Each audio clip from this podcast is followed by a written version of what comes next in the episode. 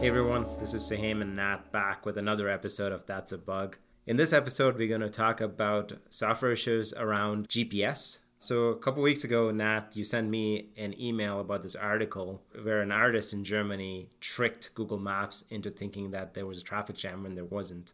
So, Nat, do you want to describe that?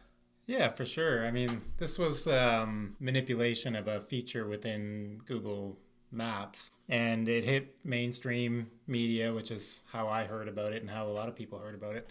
And I thought it was a really cool hack. When I watched the video of this artist, he uh, he took 99 cell phones, put them in a cart, and uh, was walking through the streets of Berlin. And basically, while he was doing that, he captured the, what the Google Maps, the traffic uh, view was showing. And as he was walking down the street, you could see a heavy traffic pattern being displayed uh, within the map, which is kind of neat because people use these maps as they're driving to figure out routes. And so Google will calculate out the fastest route and avoid any high traffic areas.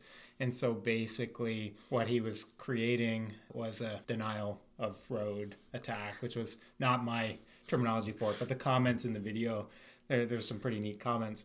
And that's what they uh, they they coined the attack as. But yeah, it's kind of neat. It definitely is. And thinking about it at first, I thought like this seems like a really easy thing. Grab 100 Android phones or 99 Android phones, and I assume even iOS phones would potentially work because these things, uh, if location services is on, you're sending that data back to Google to be able to do things like uh, there's this many people on the road or you're at this many people at this store at a particular time. But the tricky part here is that Google Maps knows how to differentiate between a whole bunch of people walking on the side of the road versus a car, like a traffic jam somehow.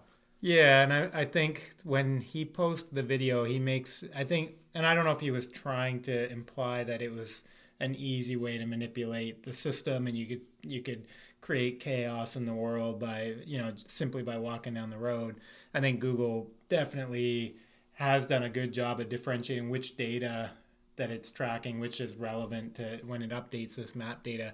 But somehow he found a way to, to do that. I think you kind of mentioned this before we started recording is that probably didn't get this right the first time. No, I, I bet you if you look at how he's doing this, you know, there's no cars in the, or very few cars crossing. Um, he does actually happen to walk in front of the Google office in Berlin when he's doing this, which is kind of neat. But yeah, he's walking right in the center of the street, which I assume you know, it, it's not like you could take the cart, walk down the sidewalk. It, you know, GPSs on phones are are reasonably accurate these days, but again, if it was a narrow street, it probably wouldn't differentiate between the center of a small road and the side of it between buildings. But these were nice wide streets. He was right in the middle, no cars going by. So they probably Google probably got tricked this time. But I think what what you'll find is it's probably a harder attack to to recreate. Again, we didn't try it, but yeah, I'm kind of curious because it is a tricky one for them to stop though. Because how do they know? Let's say there was a, like a bus broken down with like 100 people in it, 100 phones. But I guess because the bus is stopped, it doesn't count that. Or if it's moving, then maybe it does. I wonder if they can differentiate between a bus versus a car based on proximity or something like that. Yeah, I mean, I think it it probably tracks individual phones over a period of time, right? So if as you're going from tower to tower or you know, it can it can look at your position relative to the GPS coordinates that it's tracking. But I think if you you know, if you were in a bus and all all those phones had been together for an hour or two on a bus trip, maybe it just it must have a way of just kind of saying, ah, that's that's a bus or that's a train or that's, you know, because a lot of these things could could happen, right? And I, you know, it makes you wonder though, how often is it wrong? Yeah, I'm sure that ha- that's definitely happened. Like we live in a pretty sparsely populated area. We don't usually see traffic jams or construction site updating very quickly on Google Maps versus a big city. Yeah, just because, accident. So if I was a maybe if I was a business owner trying to be clever and trying to reroute traffic away from my mm-hmm. competitors or something, you know, maybe there's a way to manipulate it. What I found interesting from a from a testing perspective or tester's perspective, you know, anytime we're testing an application or when we're when a developer is building one, one of the things that that gets done as a first step is validation of the input data that you're going to do operations on. And these guys are, you know, Google is taking this data, it's assuming it's, I mean, it's, it's good, but it's coming from all kinds of sources. And so they obviously didn't account for the, in all cases, this is obviously a case that um, they may not have considered people manipulating the data. And I think Google even did comment that they were going to look at their algorithm and, and, and the tone of their messaging around the response was like, oh, this is kind of clever. Now we're going to fix things. So maybe they were just having fun with it. Maybe they already dealt with it. Um, but it sounds like they were acknowledging, okay, there's a little more work we can do to this. I wonder if they actually need to fix this because how many people are going to do that?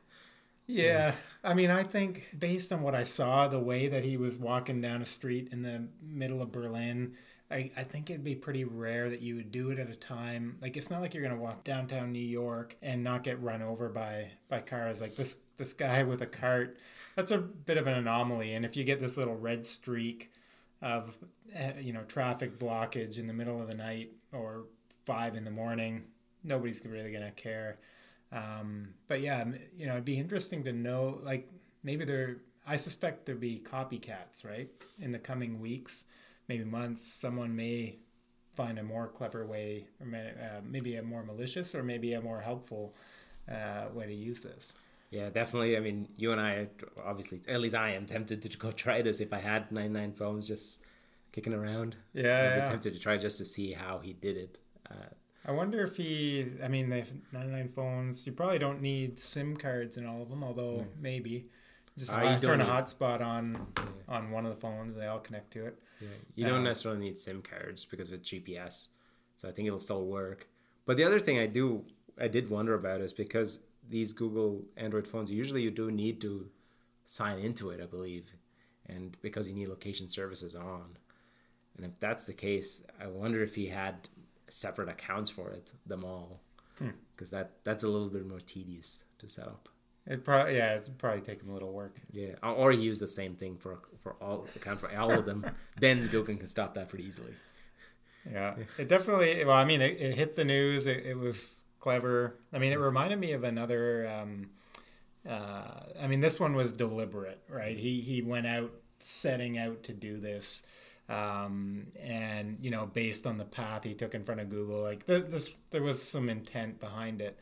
Um, but a few years back, there was uh, GPS related data that got um, accidentally shared. So I'm not sure if you're familiar with Strava, but it's uh, as a runner, I, I track runs on Strava, and it started out as a tool or like a uh, a social network for athletes. And I think it was targeting cyclists initially. And you could go into Strava, do a, a recording of your workout. So if you went out for a bike ride, and um, you would upload it to Strava, and you could create sub segments of your ride where you may have you know pushed hard or whatever. And then every other person that rides that same route or segment of the route um, gets compared to you. And then it creates like a leaderboard cool. that you can compare and compete. And a few years ago all this data was being collected and strava decided to print out these heat maps and publish them and uh, what ended up happening, so it was kind of neat on a city level. You could see all of the common routes that people were running and biking, and, and you could filter out certain data. But when they published the global ones, it revealed the location of uh, military bases that were otherwise unknown to the general public. They were meant to remain hidden, but because people in the military and who are you know on these bases for long periods of time are still going to go do their workouts. They're going to run, mean, they might not cycle depending on the size of the base, but th- these workouts were creating these really deep, uh, intense hotspots in the heat maps that were being published, and so they got in a lot of a lot of trouble for that. So they accidentally shared information about where. Yeah, I mean, they were just sharing what they believed to be like exercise data, right? And you know, it was publicly being uploaded to the system. You know, it's somewhat anonymized at that point, but again, it, it the implication in the end was that it revealed the location of these bases, and so I think they had to shut it down. And I don't know what they did, like they masked radiuses around these maybe, or maybe the uh, yeah, I'm assuming Strava is the one who had to to stop sharing data for that yeah. bit. But as far as I know, they're still doing heat maps in cities and stuff. So I, I would assume you can still get a global heat map. Yeah, I'm assuming on the other end too, they've uh, the military personnel must be must have been told not to turn that feature on. Yeah, I mean, do yeah, do not upload your your Strava data when you're when you're on the base. Um, but yeah, I mean, it, it's a it's a scenario where data is being collected and used, and you know, thought you know the consequences were very far removed from when the developers initially assembled the the data capture system, and uh, you know, years and years after the feature was released, they decided to use it for something else, and then all of a sudden there's this you know bad consequence. Yeah, it's really unintended too. Yeah, yeah. oh for sure, yeah. for sure. So with both these situations, the first one maybe you could call it a bug, but really it's not something that anybody would have thought was that somebody was actually going to do. A lot of times when I when we test software, I'll be like, oh, that's nobody's going to do that, but somebody always does it. That's usually what happens. But uh, and in the second case, it was completely unintended and not really a bug. In fact, that was a feature. Yeah, absolutely. Just uh, yeah, complete. Uh unplanned. Yeah, I'd agree. The first one's probably not a bug either. After all these years, I'm surprised it didn't happen sooner. Yeah, that's like, true. usually, that people take advantage. Security people, especially, are clever about you know manipulating sources of input data that that are intended for misuse by by uh, the algorithms. Right? It, it's possible that it has happened, and that those people did not actually publicize it like this guy did. Yeah, yeah. Um, or, or, like it is also a little bit more tedious to gather all those phones and and then maybe expensive too. Yeah.